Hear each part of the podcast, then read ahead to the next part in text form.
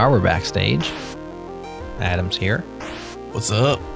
Jerod's here. What's up? What's up, Adam? You know, man, it's a good day. I'm, I'm excited. It is a good day. Any day we can record a backstage is a good day. I was just looking back. Yeah, we haven't done this since October of last year. That's right. It's April of this year. We're either having fun or time flies. One of the two. What about both? I, I say you don't have to choose either or. It could be both. Uh oh. Got a phone call coming. Hang on. Let me click. It's it's gone. They're gone now. DND, come on. Do not disturb mode. Well, we're recording backstage. We're not recording a clubhouse Mm, that's true. or a Twitter space. That's right. There's no spaces. I wonder what you think about that. and this it, is not uh, my topic for the day. Oh, this isn't. This is just This is the this is the pre-topic I just thought of nice. Okay, because this would be like a normal place to do like a clubhouse, wouldn't it? I think just so. I mean, I, I think yeah, definitely. I think uh, Clubhouse, or at least the concept of Clubhouse, is well suited for a backstage. It's, it, but you know, having been you know podcasters for a very long time, we have a saying called "always be recording," Right. and so that kind of goes against the grain of Clubhouse and or Spaces. I like the concept, but the the idea of the conversation just going into the wind and not being able to be edited and produced and and distributed kind of mm-hmm. goes against everything a podcaster stands for. I think. But as Yeah, a listener, it's As a listener, I've tried to like it. I actually don't, but I've really give it the honest go yeah, because I just love podcasts, and maybe that makes me just a curmudgeon or an old school person. But on demand, listen it faster, right? Skip back, skip forward, pause it. Know that the person probably put some production into it and like deleted out the really off topic bad parts. Just to me, that's like worth its weight in gold as a listener. mm-hmm. I get that there's serendipity and there's a there it's cool to get like big names on the same room that you wouldn't normally get together on a podcast. I I think that's novel and interesting, but it hasn't kept me listening. I've been on Clubhouse for a little while. I've listened some and ultimately I've been disappointed by the conversations and I've turned off notifications and I haven't thought about it since. But I do know that lots of our listeners, or some of our listeners, I shouldn't say lots, have asked us about Clubhouse. Mm-hmm. What are we going to do there? You know, and we've been told by a dear friend that we've got to be on Clubhouse. yeah, that's the next big thing. It is like get on or get out of the way. Mm-hmm. So, and yet here we are, just uh, talking into our microphones in a private conversation, and we're going to record it and, and we're going to put it onto a podcast feed. Yeah, you know, I, I don't know. I think it's uh you know, it's one part where, you know, things and paradigms come up and it is the way of the future to to some degree. But I, I don't think the way it exactly is now is the way of the future. I think I- I'm with you. At first, I was excited about it. And what got me really excited about Clubhouse or the idea of it was whenever I was, uh, you know, I, I don't know how I actually found out about the room, but I'd followed a couple people, and next thing I'm getting DMs and and uh, and notification all the time about different things happening. And Kim Dotcom came on and shared a lot of his story. And for those who don't know Kim Dotcom, there was a, uh, what was his kind of main thing? It was uh, Megaupload, I believe, is what it was, and a lot of the you know copyright infringement issues and Mm-hmm. just a big big ordeal. Was he Silk Road or no? No, he wasn't Silk Road, but it was you know i- i- you know maybe there was probably some things on Megaupload because you can't control what people upload and download from you know these essential you know public disks to to store files on. It was very early days of like file sharing, and all I know is like Kim Dotcom is sort of infamous in terms of like one being uh, a bigger than life kind of person in terms of like his size as a person. He's always just been a big guy. Big And He's got a big attitude, and a- like, in, a, in a good yeah. way, a very big personality, and then to be audacious to do the kind of things he does, and I mean, like million dollar homes, like very extravagant things. And I think now he's sort of like settled down to some degree, wife, family, and has sort of like uh, you know, calmed down to some degree, like than his earlier version. But like he'd done some crazy stuff. Let's just and there's some crazy stories about him. But I was like, I've never heard Kim Dotcom's story on a podcast, but I heard it on Clubhouse, and so I was sold on the idea then until it wore off, similar to probably what your your aspect is. Mm-hmm. The other thing that got me was was I'm a big deadmau5 fan, and uh, I was like, whoa, I'm literally in a room listening to. I think his name's Joel, the the, the real person that's behind the the brand deadmau5 and the, the actual creator. Uh, I could be wrong, so correct me, listeners. But uh, I'm like, I'm I'm literally in a room listening to deadmau5 speak live into his phone and Right. say words. I was just like like that, similar to like maybe early days with Twitter. Like I'm literally tweeting with you know XYZ personality. Yeah. So that idea was cool, but I think the diamond in the rough aspect of finding the signal in the noise of Clubhouse is something I don't have the patience for. Yeah. And what's interesting is because it was such a simple thing to do, it's being cloned so quickly Yeah. that they haven't had that much time to establish themselves as the network, you know? Because Twitter already has their clone out and Facebook is doing one and Discord added Clubhouse style features and now Spotify is adding Clubhouse style features and it's like it, this format is going to exist on like all these different social networks that are already bigger and because they were building their social network basically off of your Twitter social network, you know, and Mhm. still using that for coordination to kind of bootstrap that. You wonder. I mean, they're probably trying to get bought at this point, is my guess. But I just wonder how much is Clubhouse going to be the platform versus like this new in sync ad hoc hop on, you know, group conversation, audio only is actually the thing that's going to persist and maybe Clubhouse is just one of those players. Who knows? Who knows what's going to go down there? But I just thought uh, I'd bring it up because we did we did talk about doing some stuff on Clubhouse, and one of the obvious things is like, well, we could come on backstage on Clubhouse, but it's like then you're just doing your podcast on Clubhouse, and that's not really the point. It's like, well, we could have people involved, but then we have to use their audio, and it's like, how do we? Yeah. How do we do I know both? there How are do some people who like recorded their podcasts on Clubhouse and just put that out as a podcast. But now you're using phone audio. You're dealing with all of the, you know, inviting the the, conversational logistics of who's on stage, who's this person. Here they Mhm. are. Oh, they sidetracked the conversation, and now, anyways, it just seems like maybe not the best use of our time, Yeah. and we I have think limited time. Anything happens on Clubhouse is like very specific to being on the platform. Not that the ideas shared and or conversations that are had can't be segmented and compartmentalized and extracted to say a Right. podcast, for example. Not that it doesn't fit, but the, the nature of like having a stage and having moderators and inviting somebody up to it and knowing even who's speaking, because like even that's difficult.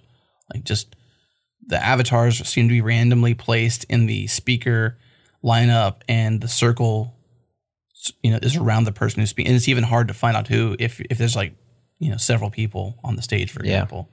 So i think it's interesting but it's definitely not in my opinion a replacement of podcasting. I think it's a segment of people who might enjoy you know listening to essentially audio conversations but don't which aren't necessarily podcasts but they fit the podcast format. It can be an alternative way to enjoy something like Kim Dotcom for example you probably wouldn't see him on a podcast because he's more of a larger than life kind of person more drawn to say a clubhouse scenario than say a podcast episode I could be very useful networking. for people who are influencers or leaders in order to like rally their audience quickly around a subject. You know, it Mhm. reminds me of a couple of years ago now when there was that. Remember that thing where everybody was going to go to Area 54 or whatever it was? What's the New Mexico place where it's I believe uh, it's. I think you're thinking about the Club 54, and No, you're no, no, confusing with Area That's- 51. that's Studio 54. Studio 54, yeah, Area 51 and Studio. yeah, Area 51. Yeah, Yeah. so I'm mixing my my geographies together. So there was like this whole like, and it had to do with Joe Rogan's podcast when he had Bob Lazar on, and it was That's right, about yeah. Area 51, and there became this movement, right, which was supposed to be a movement, ended up being kind of a, a nothing burger, where everybody was gonna like, it's called like Rush 51, or I don't know what it was called. Anyways, I don't think Joe Rogan tried to get that thing going, but if he wanted to, like if that was his deal, it seems like you could very quickly rally your audience around a topic or a thing we're going to do and use Clubhouse, you know, and that live, like, hey, get it on my phone. Oh man, uh, Kim Dotcom wants us all to upload our files at the same time or whatever this, you know, some sort of like synchronized action. Yeah. It's pretty cool for that, but Yeah. it's not, it's not something I'm, Yeah, I think it. so. I mean, I think I look at somebody like Sahil, for example, Lavingia uh, from Gumroad, and some of the things he's doing around education, round unique funding. Are you familiar with the recent round they had done around Gumroad? And there was like, I am. They raised $5 million overnight on, re- on, on a new platform called Republic. Yeah, Yeah, because of some change in SEC rules around how you raise money, seems like it's it's made it easier to do that kind of a thing, which was interesting.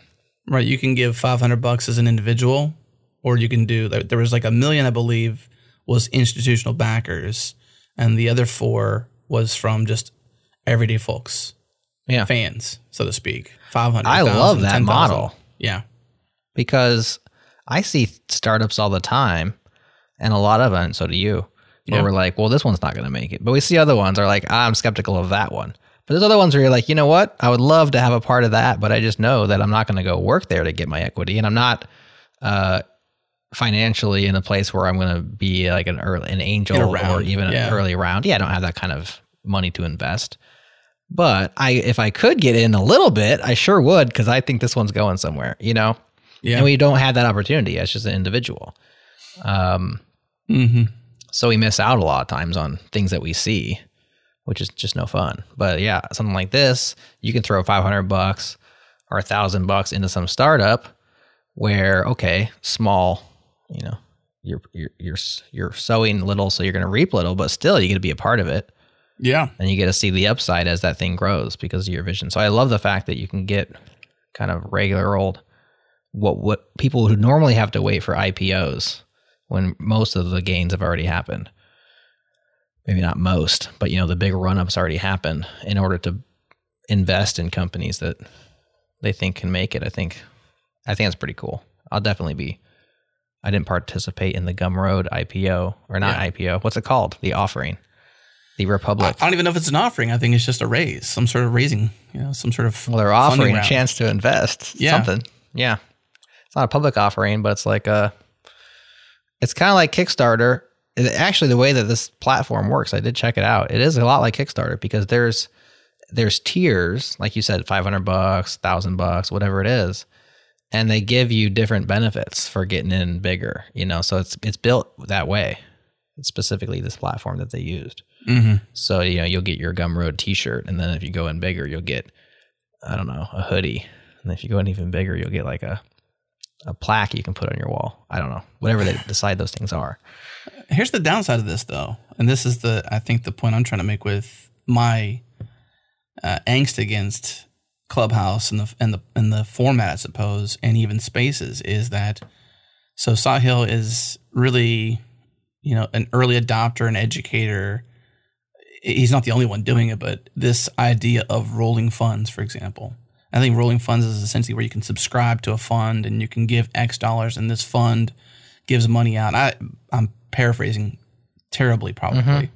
but the point is like he's educating, say, everyday normal folks what would normally potentially be on a podcast or a blog series, or you know, whatever, a, a YouTube channel, uh, a TikTok channel, if that if it even goes there. But you know, so all these conversations are happening, from what I understand, in Clubhouse that doesn't get recorded. So I can't go back into the treasure trove of of you know Sahil's.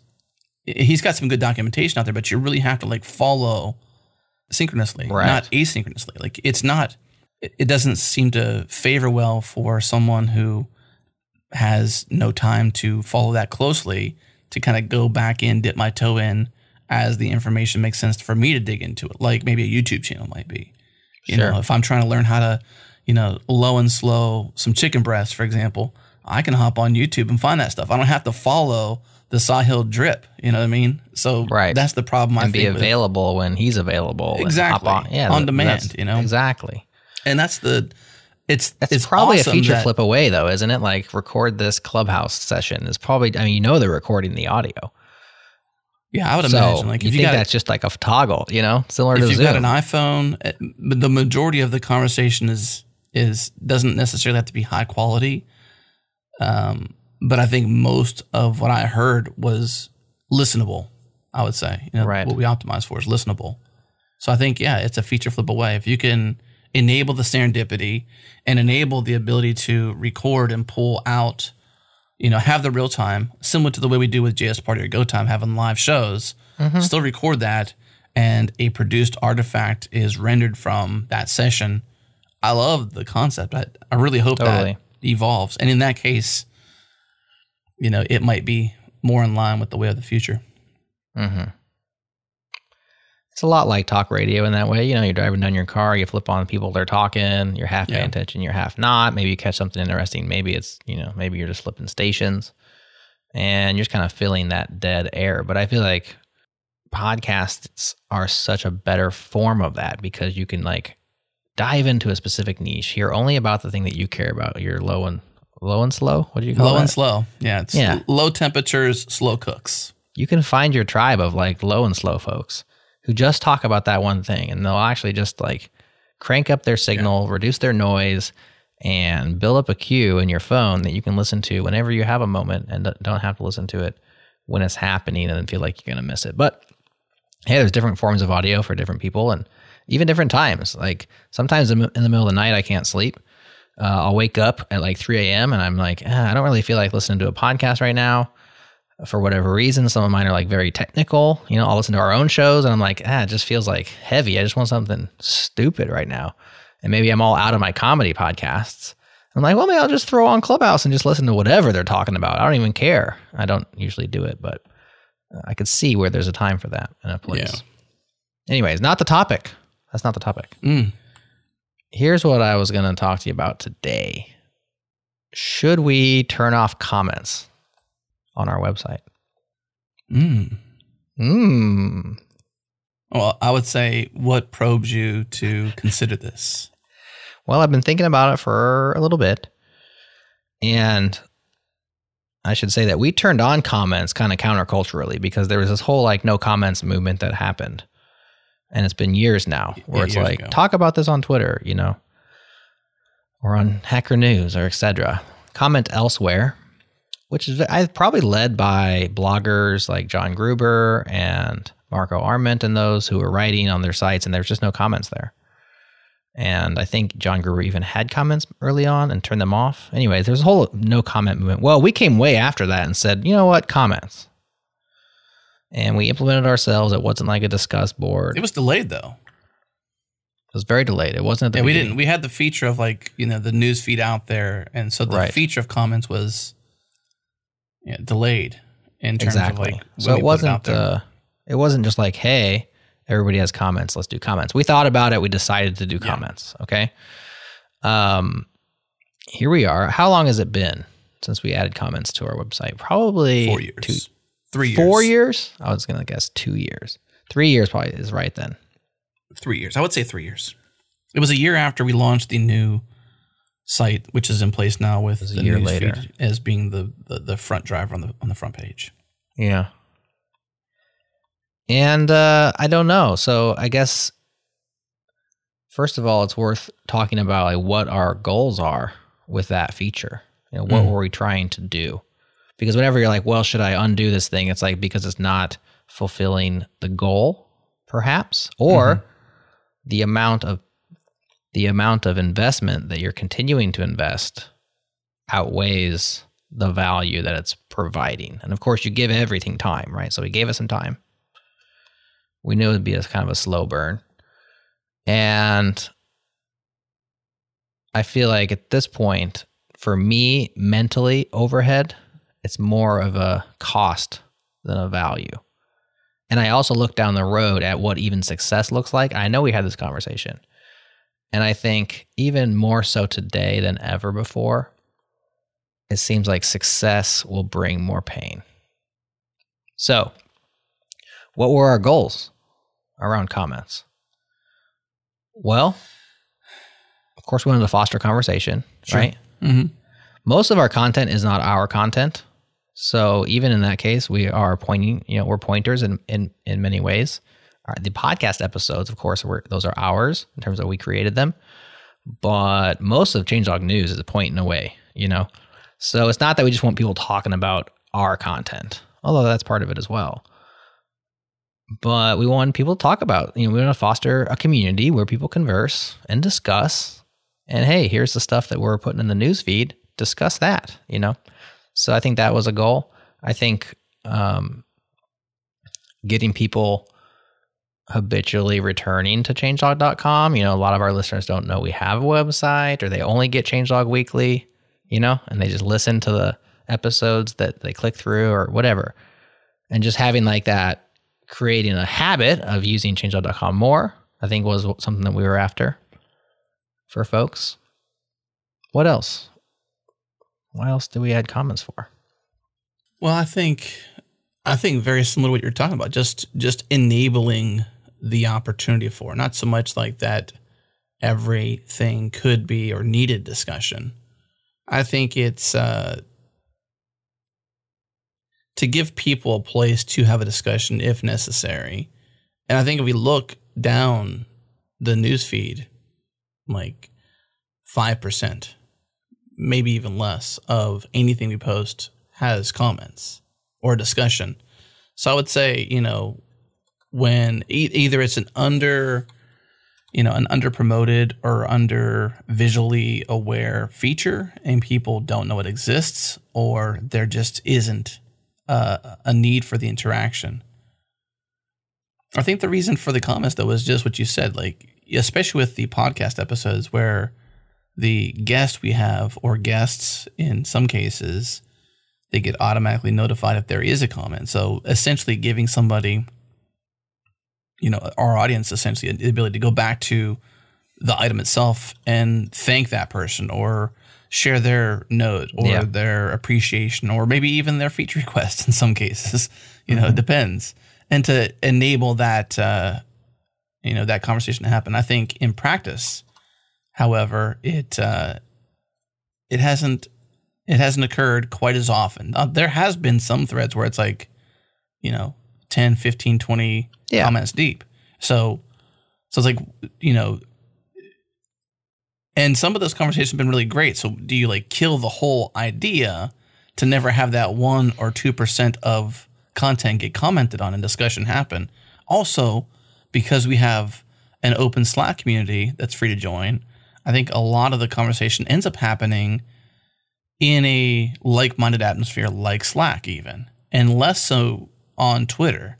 We even have a lot more of the conversation that happens elsewhere, or at least around the content in Twitter or Yeah. on Slack, and less on our site. And so maybe it's just more like, hey, if you want to have a conversation around this, you should be in you know the main channel on Slack, or hit us up on Twitter.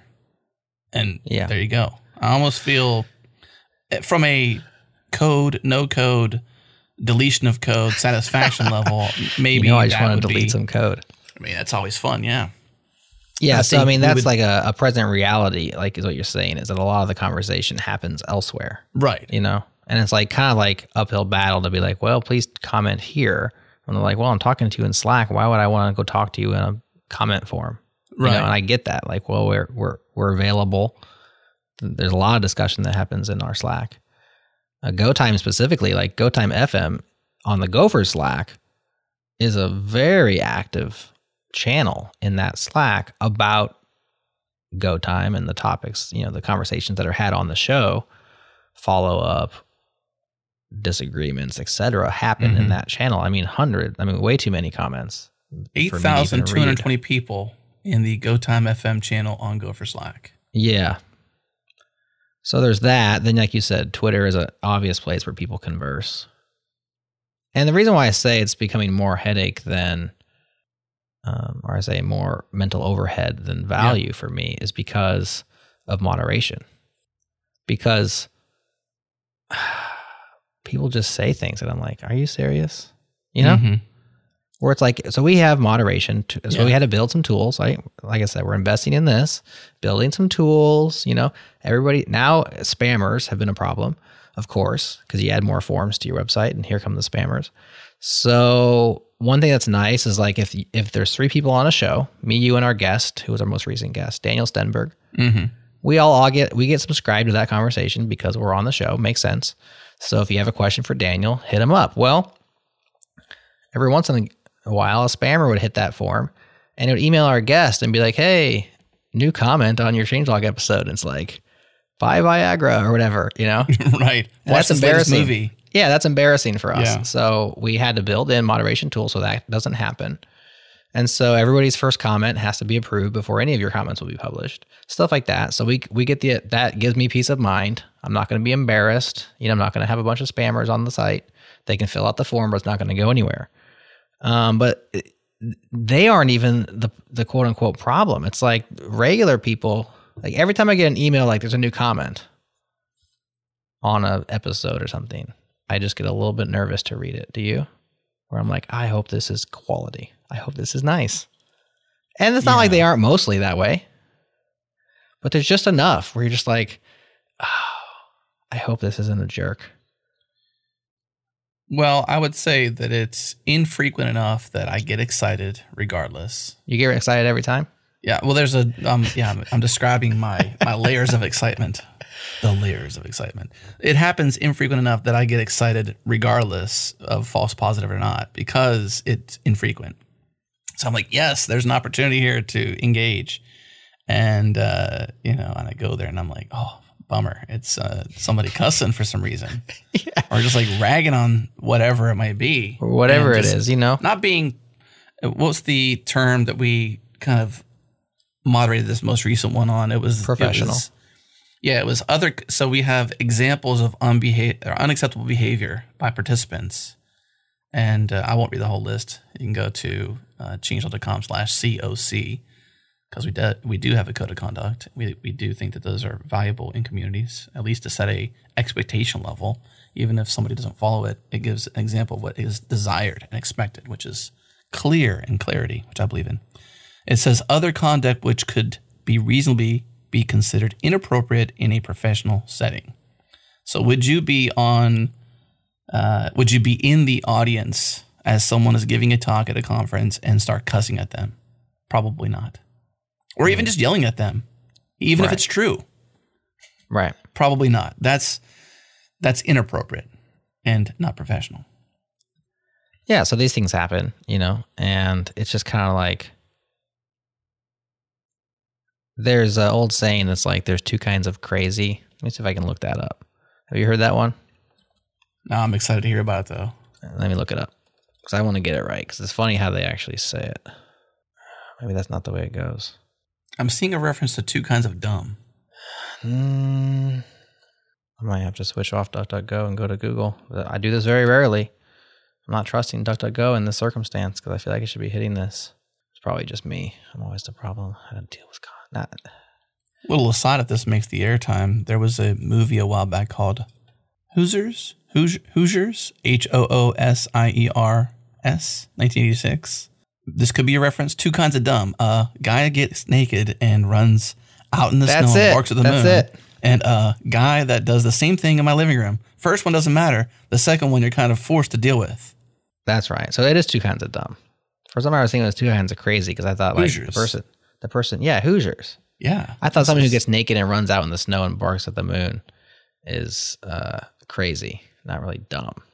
Anyway, Yeah, I don't know why the reference goes back to dumb, but I would call that crazy. I yeah, like with that. person seems like they have mental problems. Anyways, so that's thank you. That's exactly what I was looking for. It's like the one that happens in your yard. You know, like that's your problem. And even when there's a there's a distinction, like we get spam comments on our YouTube stuff. I don't really care. I mean, I'll Mhm. go there and I'll delete them and stuff, but they don't give me anxiety. And people say mean things on Twitter all the time, and even about our shows. I mean, there was a there was a very unkind statement about the recent episode of Gil- Go Time with Bill Kennedy. And there's been a lot of high quality statements about that show, by the way. The design philosophy episode of Go Time. I thought it was very good, but somebody just didn't like the way Bill came off. And they just said a very mean thing about him on Twitter. And I was like, that's mean, but I don't have to deal with it as much. Like I can say that's mean, but I don't feel like it's on me to like moderate that content. You know what I'm saying? Like the our website to me, it just feels like, ah, this is uh, so that's that gets me to the point where I think, well, Yeah. what does success? I'm like? with. Success Thank looks you. like a lot of people, right? Yeah. And I look at the comments like, okay, well, if we had like Hacker News level commentary, which is hundreds of comments per item there, right? Or Reddit level commentary. I mean, those threads are often a dumpster fire. And it's like all those dumpster fires would be in our backyard. And we'd be having to deal with it. Like even success to me sounds like I don't actually want that to happen. I would not, I see. you know what I'm saying? Yeah, I'm tracking Like- with you now. Like, What so you're that's why for me, success is like a small amount of high quality, like just the smart, nice, kind, ad- additive commentary just happens on our website. I would love that. And, you know, 99% of our audience and our listeners and the people who interact with us, with us are that. They're smart, they're kind, they're thoughtful, etc. But like the one percenters are still in our yard. And it's kind of like that thing where, um, you know, people can say 10 nice things to you or about you, and it feels like okay. And then one mean thing about you, and it like destroys your day, like where we focus on the negative. Mm-hmm. That even though these low, let's just call them low quality comments are infrequent, it's enough that it gives me ongoing anxiety about it. I understand your perspective much more now because you're absolutely right. The negative commentary on Twitter, you don't feel compelled to have to deal with. It may still impact you similarly, but you don't feel like you have to moderate it and deal with it. And I can say when it does happen and we have to even enforce a code of conduct, thankfully it's on something so simple and not something mm-hmm. much worse. I'm thankful for that because that's the reason for code of conduct to set that expectation and to have a place to come from when defending someone else's harassment rights or you know privacy rights or whatever might be infringed upon. But you know it's a chore to have to moderate. And i would say like when i write out any of my job description here which is i'm the janitor and lots of different things like i'm i'm, I'm fine i take out the garbage no big deal Right. I, I do a lot of stuff same as you. And so my list of things I do is vast and many. The one I don't want on there is moderator of negative comments in our comments and enforcing code of conduct when it's I just don't want to have to do it. Nobody does.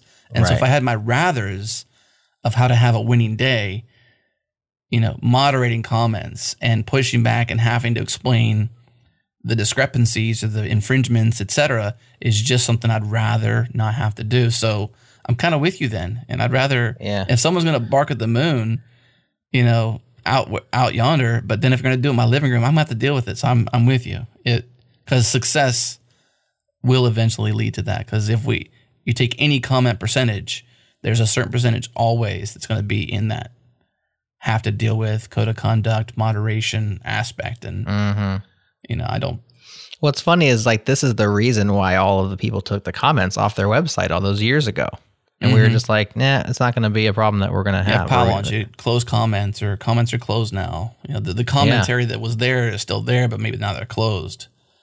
Yeah, and even with like now the changing rule, I mean, Section 230 in the United States is under you know extreme scrutiny. There's, pol- you know, politicians are getting involved. There's free speech debates, right, and censorship debates, and there's all this stuff around basically user generated content on websites, you know, and how Twitter handles it, and how Facebook handles it, and how The Verge and Vox Media handles it on there. Like these are all things that are becoming kind of political firestorms as well that makes me think stay away from as far that from as far away as we could get you know give but a a breakdown of this section 230 just to kind of give context, or as much give us a layman's version. well i am not a lawyer. Yeah it's a specific rule in the i think it's the fcc the federal communications. I'm not sure which um, jurisdiction which you know governmental organization oversees it, but it's a, it's a specific statute which allows websites um, to to host third party content without being the publishers of said content. So uh, maybe a paraphrase version, at least based Yeah. upon Cornell law, is protection for private blocking and screening, which is censorship or, or you know, you know, hiding it of offensive material. Right. So if somebody came on our website and they put some offend like hate speech into our comment section, right? We are n- as long as we do some sort of like due diligence around moderation, etc. We do something. We do not have to be considered the publishers of that content. So without 230 altogether, you really couldn't have user generated content because everything on my website would be owned by me and I would be on the hook for it but mm-hmm. 230 allows that and yet it's problematic for you know there's debates about this i don't understand the law very well as you can tell with the way i describe it to even know what my thoughts are on it you know what's wrong with it what could be fixed. There's people that want to get rid of 230 they want to rewrite 230 et cetera et cetera. I'm sure there's lobbyists on both sides. The point is is like these concerns especially around the political climate in the states and speech laws and all that have become they brought like comment moderation or content moderation to the forefront of like political debate Yeah. and it just makes me sick of it all i'm just like I see. oh Here on Anyway, the so- EFF website, a very credible resource Yeah. says Section 230 says that, in quotes, no matter, or sorry, no provider or user of an interactive computer service shall be treated as the publisher or speaker of any information provided by another information content provider, end quote. And it says, in other words, online intermediaries, i.e., Twitter, Facebook, probably all the places we know we commune online, Reddit, YouTube. Hacker News, even, yeah uh, these online mediaries that host or republish speech are protected against a range of laws that might otherwise be used to hold them legally responsible for what others say and do. yeah exactly so And if you having are comments youtube essentially put you in this bucket. yeah like say youtube you know somebody goes on a youtube thread Yeah. and they threaten violence against somebody else well without 230 youtube is actually on the hook for that and like that's a huge offense right?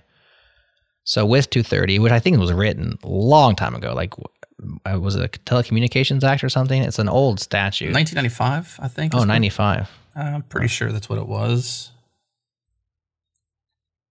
so that wouldn't be telecommunications. That would be internet related but still how old is that? That's 25 years ago? Well, it's from 26 the years ago. Communications Decency Act of 1996, formally codified as Section 230 of the Communications Act of 1934. okay So that's the old one I was 47 thinking of. uh, Blah blah blah. Yeah, so 1934 it came out, and then in '96 they probably rejiggered it so that they could have, you know, the internet as a known entity. Yeah. but still, you're 26 years ago.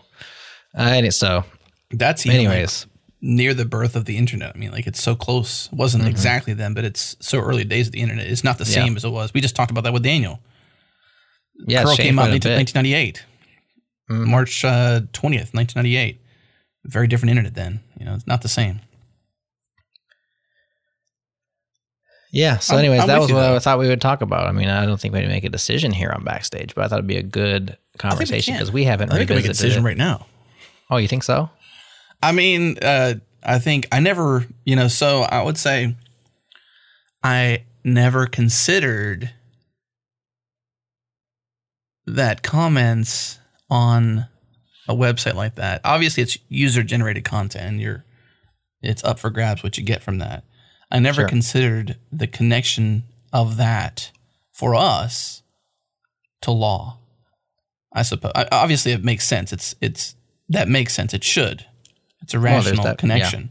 But I never considered, you know, with just the dumpster fire that comments can be, and this idea that you know success, which we want it to be successful, a successful feature, Right. uh, success is actually not a good is probably less of a good thing. I'd I'd almost rather those. Then again, I I guess then if you go is so as far to say, does our open Slack have concerns. Well, that's what's interesting is because I feel like we have less of a problem in Slack because maybe we definitely people less of a know problem. that you know you're right there reading this. I mean, we have had a couple of it's of a problems. possibility though. We had a couple of um, they're not like code of conduct violations, but they're kind of like, is this cool here? And most of it's around self promotion, Yeah. you know. And people have asked that in our channel, and they'll promote something, and so that's kind of dealing a little bit with like moderation because you got, but really it's just like saying, yeah, it's not that cool here. And what we tell them, which I stole from Reddit, I liked it on Reddit.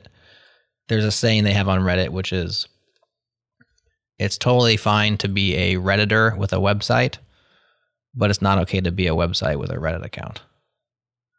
And that's around self promotion. And I like that. Like that does describe it pretty well. You know, Mhm. like I don't have a problem with people sharing cool stuff they're working on and stuff. Like that's part of what we do. But don't just hop into our Slack channel and be like, hey, boom, promoting, right? Like that's not cool. Cause that's that's not a community. That's like a this isn't a billboard or even a cork board at a conference Mhm. where you can just unless we say, hey, everybody share. I mean, one time I said, hey, everybody share their blogs and I'll subscribe to them. And then people shared their blogs. Totally cool.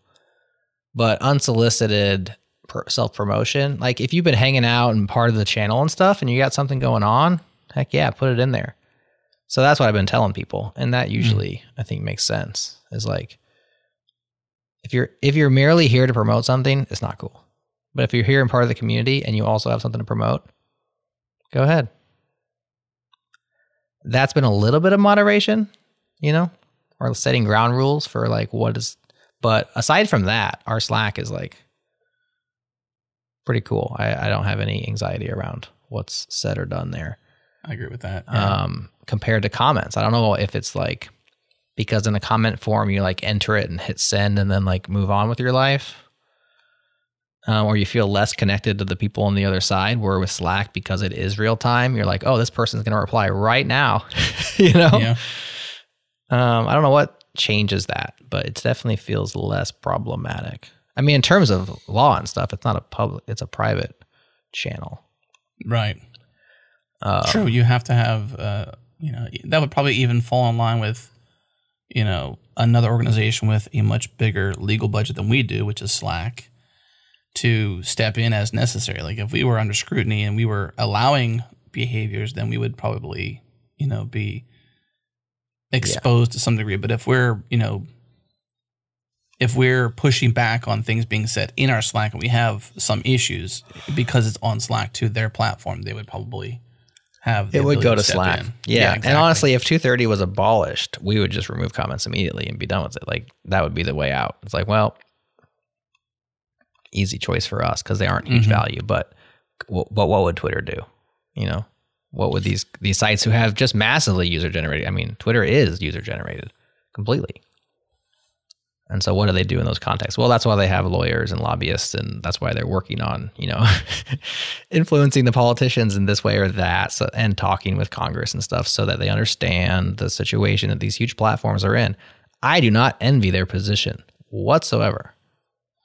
no, we're never going to hire one or many attorneys or lobbyists to speak to Congress on our behalf to have comments was- or the right gonna- to do so. We're just not going to, at least at this juncture. I mean, we're just not I going was to. gonna say I was gonna call you out on the on the Yeah, never thing, but I might be with you on that one. That seems like something that we wouldn't do. Um, I mean, that's a, a topic for a different conversation. Is Yeah. speaking in absolutes. That is a topic. I, I have a, a habit of speaking in absolutes You do, when feeling very strongly about a direction. right? when I feel very strongly that I'm never going to go back from that position, Yeah, I'm happy put it to out there. explain and put it out there.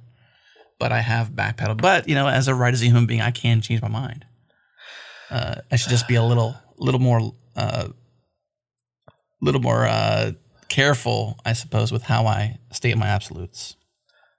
Well, let's ask the listener. So, what do you think? Should we get rid of comments?